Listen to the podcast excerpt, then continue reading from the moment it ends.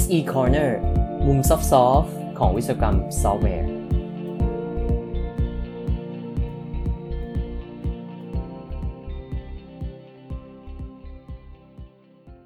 pair programming นะครับ เป็นวิธีการเขียนโปรแกรมแบบหนึ่งที่มีการใช้งานอยู่บ้างนะครับ แต่จะเรียกว่ายังไม่แพร่หลายนักก็เป็นไปได้ครับ วันนี้จะพาไปดูวิธีการที่จะทำ pair programming โดยคำแนะนำจากผู้เชี่ยวชาญครับ สวัสดีครับ SE Corner episode 114 นะครับ กับผมชัยยงรักกิจเวสกุลครับ ใน episode นี้นะครับ หยิบบทความเรื่อง on pair programming นะครับ ซึ่งเป็นบทความใน martinfowler.com นะครับ แล้วผู้เขียนไม่ใช่ Martin Fowler นะครับ เป็น 2 คนที่ชื่อว่า b e r g i t t a b o c k e l e r นะครับ ซึ่งเป็น developer แล้วก็ consultant ที่บริษัท ThoughtWorks ก็เป็นบริษัทเดียวกันกับคุณ Martin Fowler นั่นเอง แล้วก็คุณนีน่านะครับ c s e s k e r นะครับ ซึ่งเป็น software developer ที่ บริษัทบริษัท consultant ที่ฮัมบูร์กที่เยอรมนีนะครับ แล้วเขาก็เคยเป็นคนที่ทำงานที่ t o t w o r k s ด้วย ก็เป็นบทความที่น่าสนใจนะครับ เพราะว่าผมเคยได้พูดเรื่อง pair programming แล้วครั้งหนึ่งตอน episode 110 นะครับ ตอนนั้นเนี่ยเป็นเป็นครั้งแรก ๆ ที่อ่านเรื่องนี้เหมือนกัน แล้วก็รู้สึกว่ามีความน่าสนใจ อยากจะเรียนรู้เพิ่มนะ ก็เลยลองดูซิว่ามีใครเขียนเรื่องนี้ไหม เพิ่มบทความนั้นเนี่ยเขาอ้างถึงคุณมาร์ตินฟาวเลอร์นะ ผมก็เลยมาเจอบล็อกโพสต์อันนี้ ก็เลยเอาเรื่องนี้มาแชร์นะครับ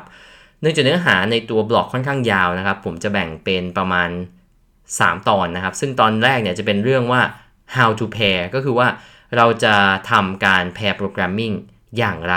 นะครับ เดี๋ยวมาดูกันนะครับ ส่วนที่ 2 จะเป็นเรื่องของการประโยชน์ที่ได้นะครับ แล้วก็ challenge หรือว่าความท้าทายที่อาจจะมีนะครับ แล้วก็สุดท้ายจะตอบคำถามว่า to pair or not to pair นะครับ สุดท้ายเราควรจะ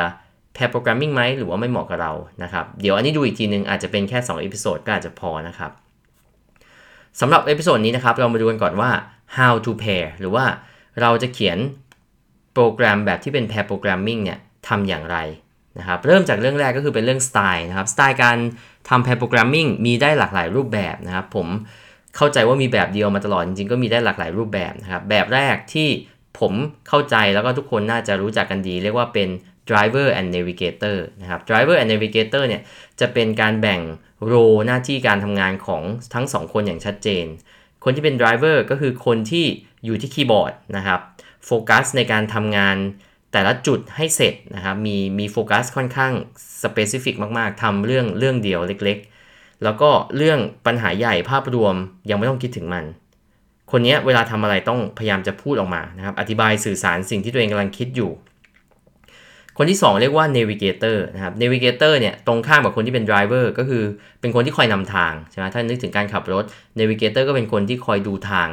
ว่าจะไปทางไหนอย่างไร เพราะนั้นคือโรตรงข้ามกัน navigator ไม่ได้ดูภาพเล็กๆ แต่ว่าเขาเนี่ยเป็นคนที่ดูภาพกว้างขึ้นนะครับเขาดูว่า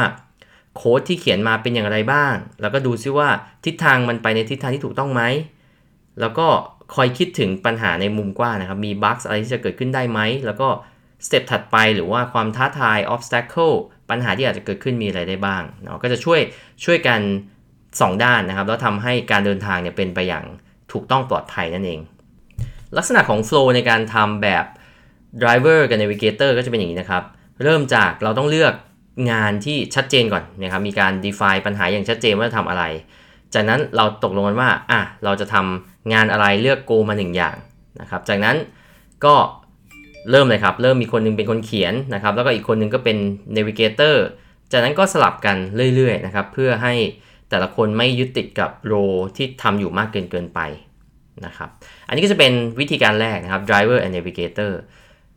สไตล์แบบที่ 2 เรียกว่าพิงพองนะครับ เหมือนตีปิงปองนี่แหละครับ ตีโต้กันไปโต้กันมา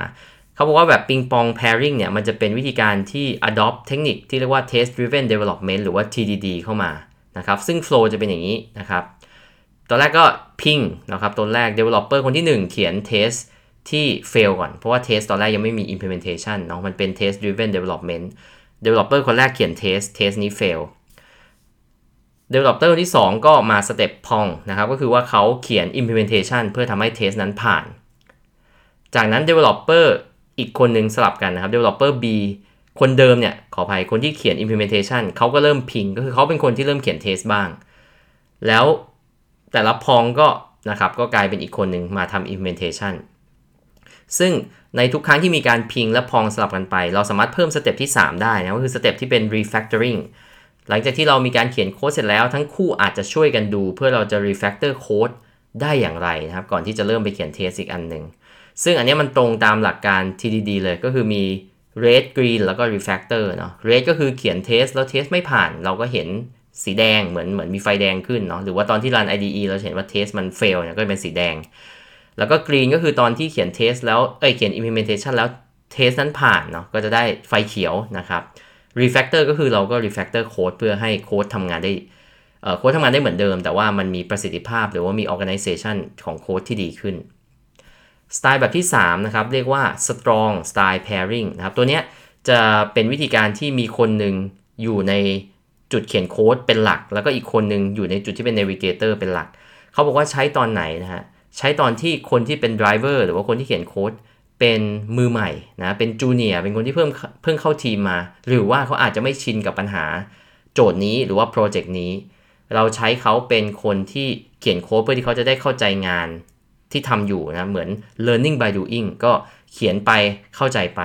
ในขณะที่โรของคนที่เป็น navigator ต้องเป็นคนที่มีประสบการณ์ในงานนั้นมากกว่าเนาะไม่อาจจะไม่ได้แปลว่าเป็น senior ก็ได้นะผมตีความ แต่คิดว่าเป็นคนที่มีความเข้าใจในงานมากกว่าอีกคนหนึ่งก็จะคอยสอนงานนะครับ แล้วก็คอยแนะนำนะครับนั่นก็คือเป็นวิธีการที่จะทำให้อีกคนหนึ่งอะออนบอร์ดเข้ามาในโปรเจกต์ได้เร็วมากขึ้น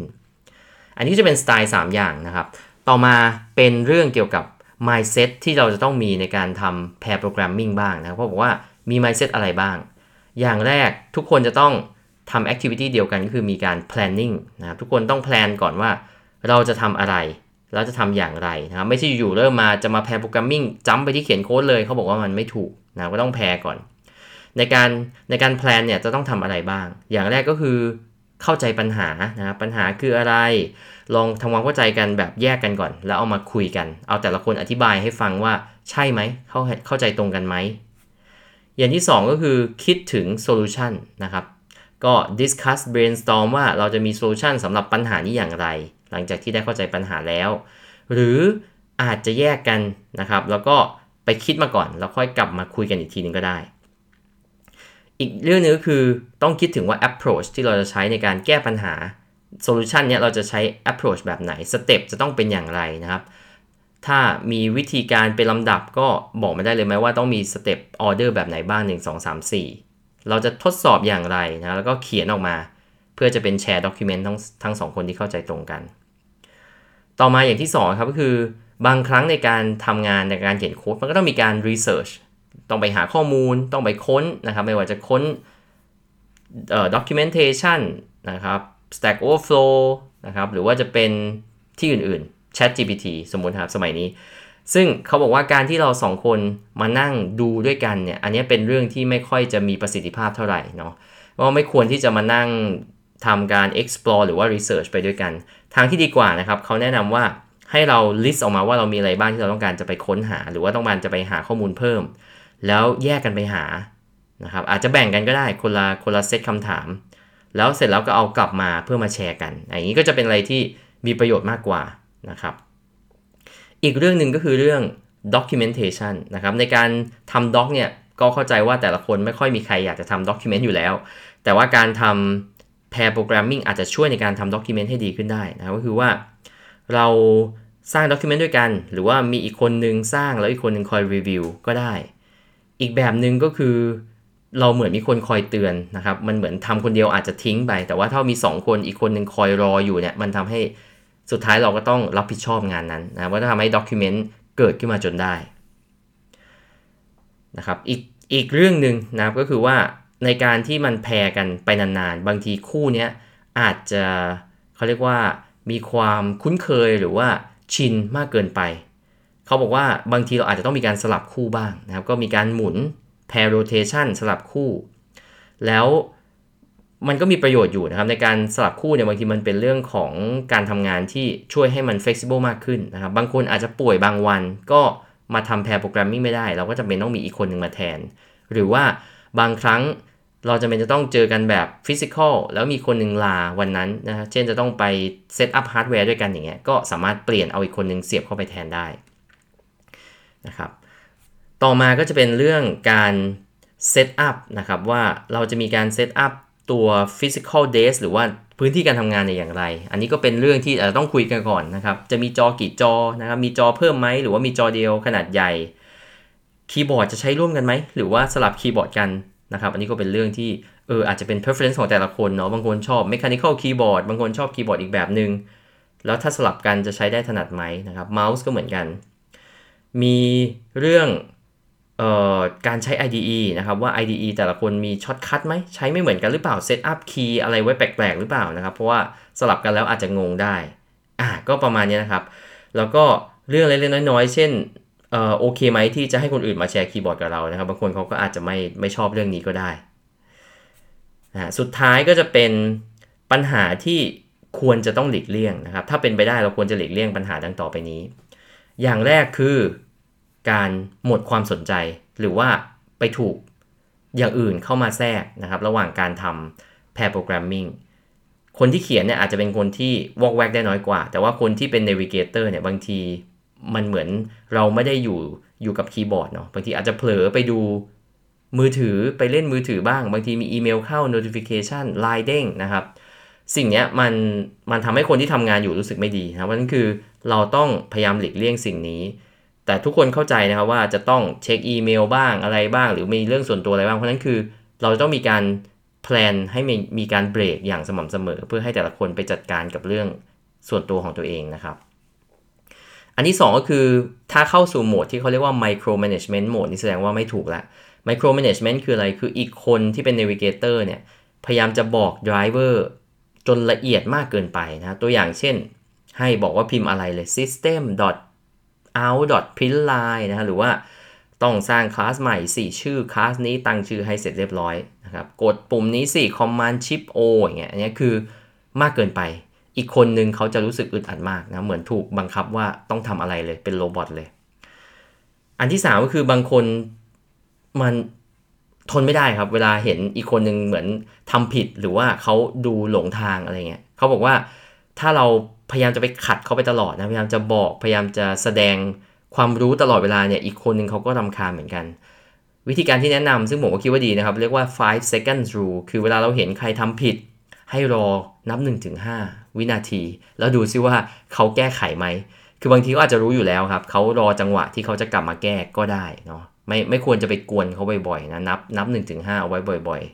ๆ อันสุดท้ายก็คือเป็นอันรองสุดท้ายครับขออภัย การที่ติดคีย์บอร์ดมากเกินไป คือบางคนเป็นคนเขียนเขียนอยู่คนเดียวเลยชอบเขียนมากแล้วไม่ไม่เปลี่ยนสลับให้คนอื่นนะครับ อันนี้ก็ไม่ได้ประโยชน์จากการทำ pair programming เท่าไหร่ด้วย อันสุดท้ายก็คือ พยายาม plan ให้มันเป็นจริงครับ อย่าไป plan ว่าเราจะทำ pair programming 8ชั่วโมงต่อวันเนี่ยเขาบอกว่ามันเยอะเกินไป มันเป็นไปไม่ได้นะต้องมีเวลาไปให้ทำอย่างอื่นบ้าง แล้วมันก็จะเหนื่อยมากด้วย เพราะฉะนั้นคือเลือกเวลานะครับอาจจะมีเป็นสล็อต หรือว่าอาจจะมีบางช่วงที่มา pair programming กันแล้วที่เหลือก็ไปทำอย่างอื่นนะครับ อันนี้ก็จะเป็นทั้งหมดนะครับที่มาในส่วนของ how to pair นะฮะไม่ว่าจะเป็นเรื่องสไตล์หรือว่าเป็นเรื่องที่เราจะต้องคำนึงถึงแล้วก็สิ่งที่เราควรจะต้องหลีกเลี่ยง เดี๋ยว episode หน้ามาดูกันในเรื่องประโยชน์ แล้วก็ความท้าทายจากการทำ pair programming นะครับ หวังว่าจะทำให้ท่านผู้ฟังมีไอเดียนะครับ และอาจจะอยากลองทำ pair programming มาบ้าง ถ้ายังไงมีประโยชน์ไม่มีประโยชน์อย่างไรก็ลองมาเล่าสู่กันฟังได้ครับ ขอบคุณที่ติดตาม SE Corner นะครับ แล้วพบกันใหม่ episode หน้า สวัสดีครับ